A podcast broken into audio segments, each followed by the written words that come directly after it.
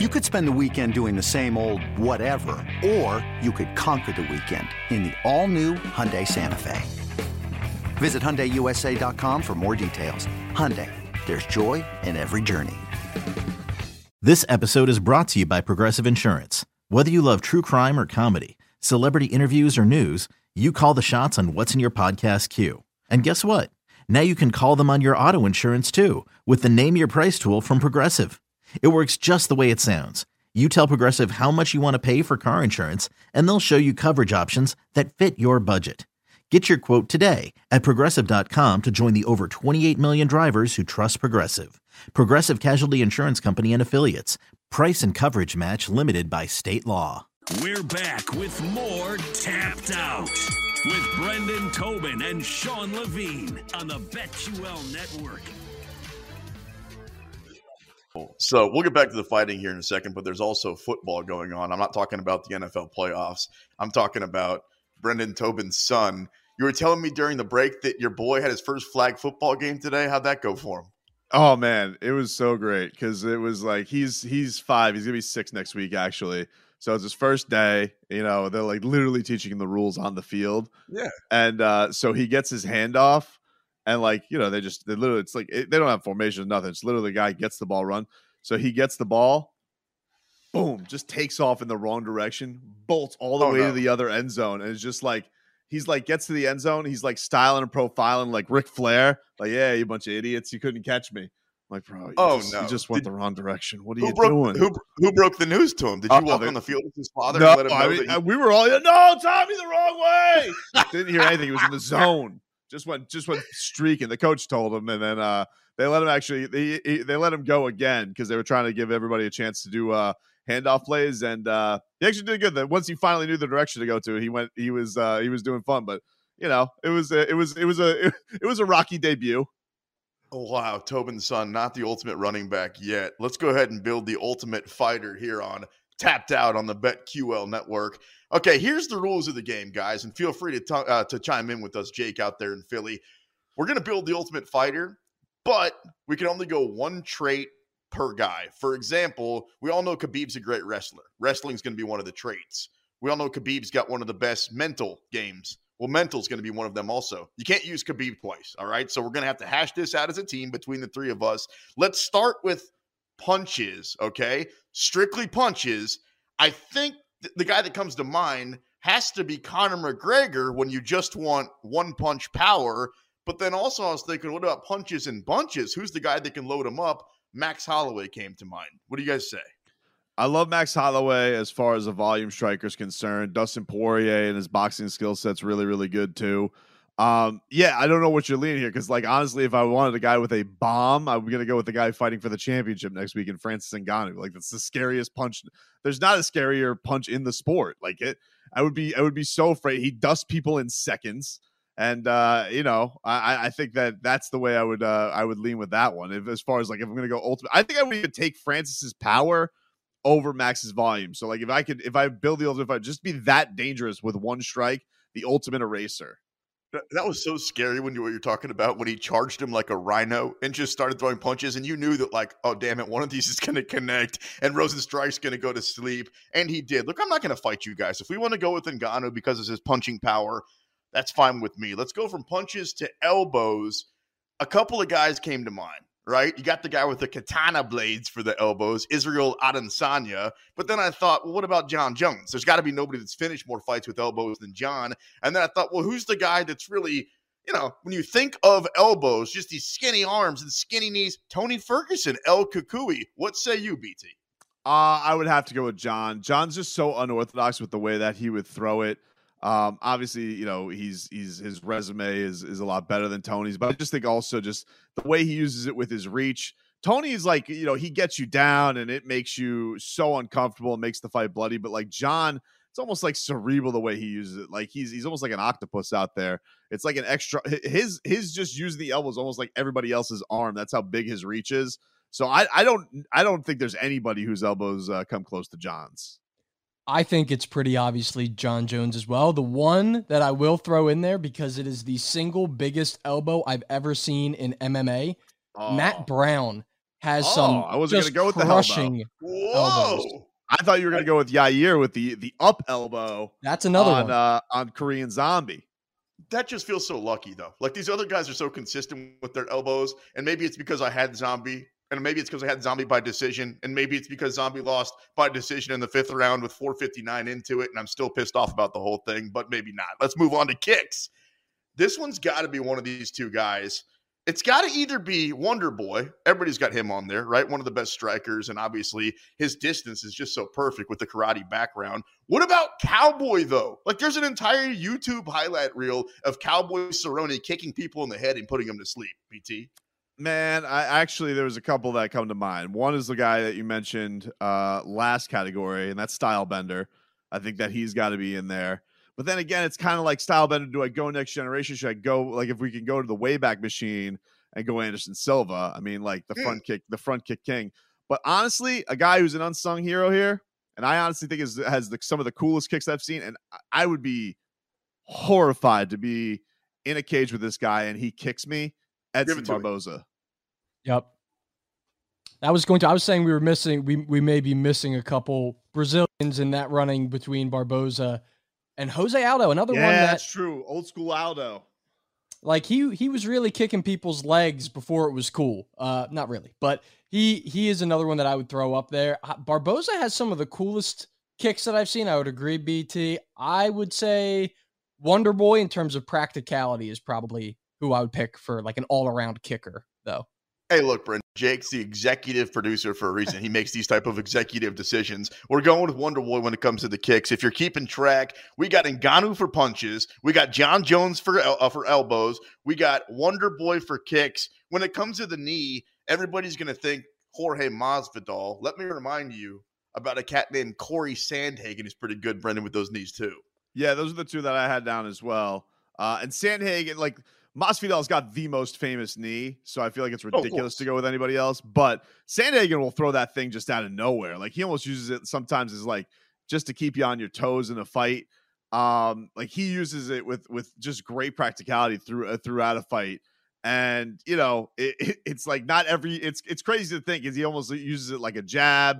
He does it. He knows how to take some steam off of it just to kind of keep guys honest. He's teeing you up throughout a fight. So I think that Sandhagen probably in just the idea of of, of having it just in his repertoire whenever, but it's kind of hard to argue, dude. I mean, like Masvidal's like got the fastest knockout in history. Jake, you're the decision maker on this one. It's Masvidal, right? Um, I think. See, this is what it, what is really difficult with this because you want to go with the highlight versus like a bigger body of work. I'll tell you. I'll I- tell you one a sneaky one too. Before before you, Yoel Romero, Yoel Romero's got a Joel Romero. Romero's got Romero Romero OG against uh, putting out per, putting out Chris Weidman. He's good at that too.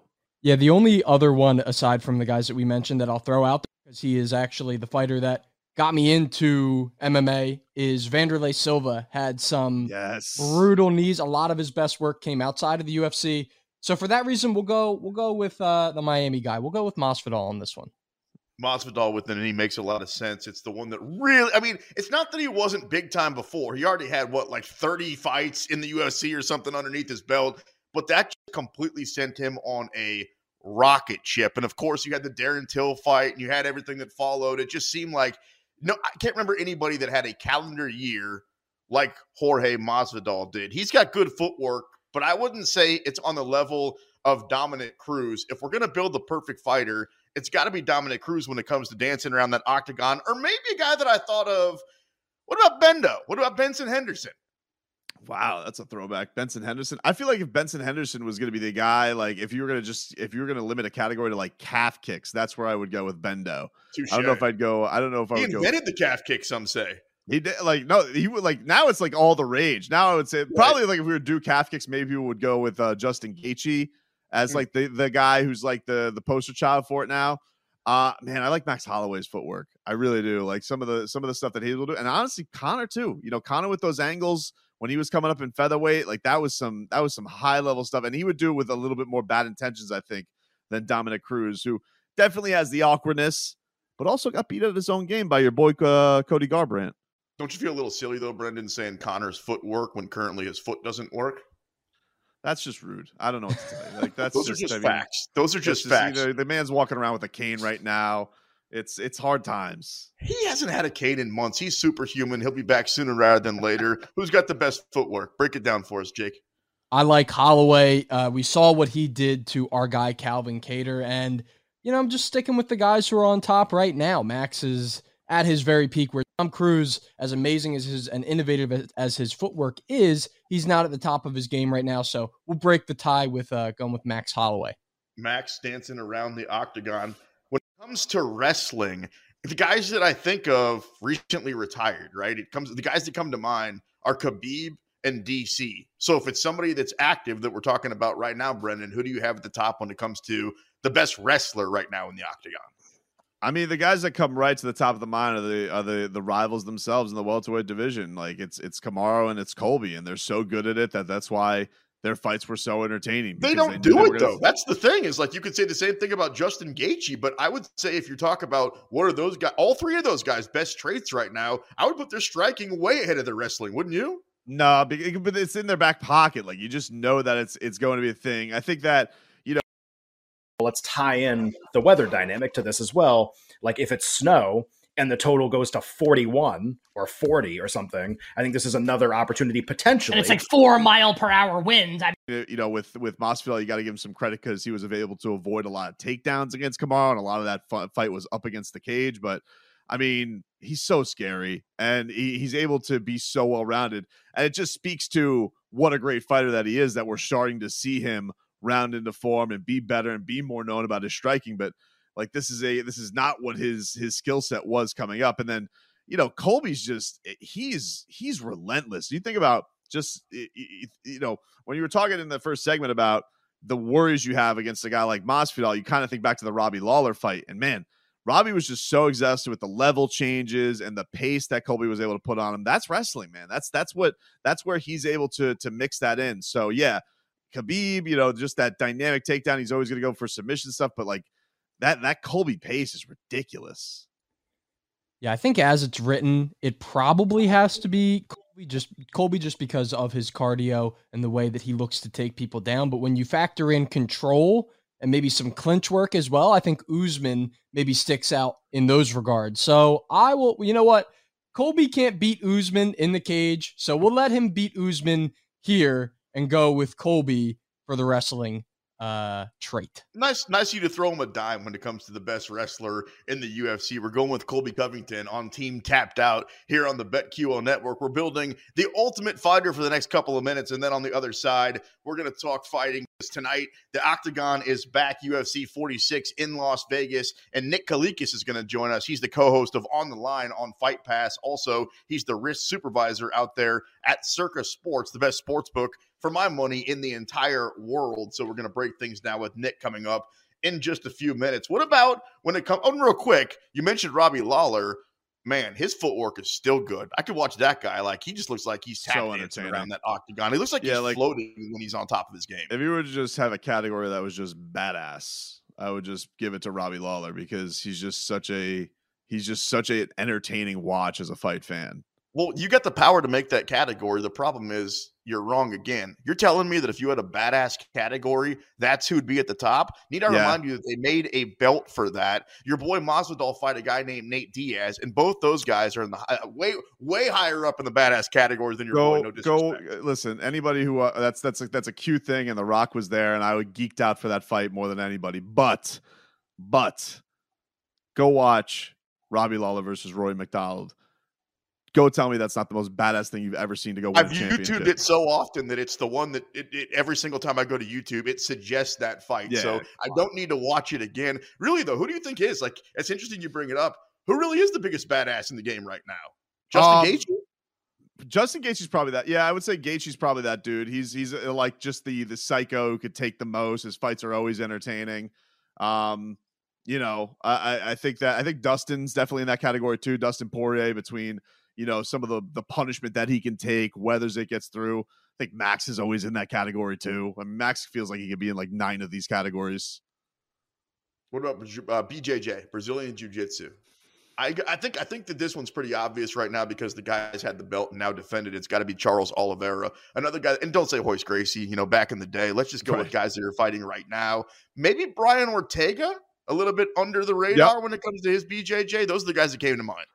Uh, yeah, it was funny actually because you think about like I saw a headline this week: Jacare Souza's going to box. I'm like, wait, wait, what? Like, and so you think about just like Huh? what what Jacare was as a as a submission artist, so dangerous. Demian Maia, like these are guys, but you know, it's it's like past that time. So the the the guy who's just known for his submission game, uh, the guy I came up with was Gilbert Burns. I think Gilbert Burns is just so respected in the grappling game. Also, has gotten just very improved with his striking, so we don't have to see it every single time, but. I think uh, I think Gilbert is uh, is is in there, but I would say that you have to give the nod right now to the champ. When it comes to the mental game, and we got to get out of here in 60 seconds, so be quick with it, Brendan. Right now, if you got one fighter, who do you think's got the best brain in the game?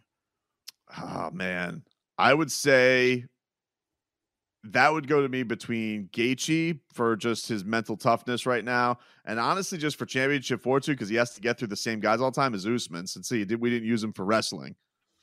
Let me give you an outside the box one here. How about Rose? Nobody keeps it more real than Rose, and nobody's been able to handle as much inside and outside and in the bus and all these different things than Rose. And her mind is just so tough. I think it might be her best aspect. It's tapped out here on the BetQL network. Coming up next, we're going to talk about the fights tonight and more with Nick Kalikas, co host of On the Line on UFC Fight Pass, coming up right here on the BetQL network.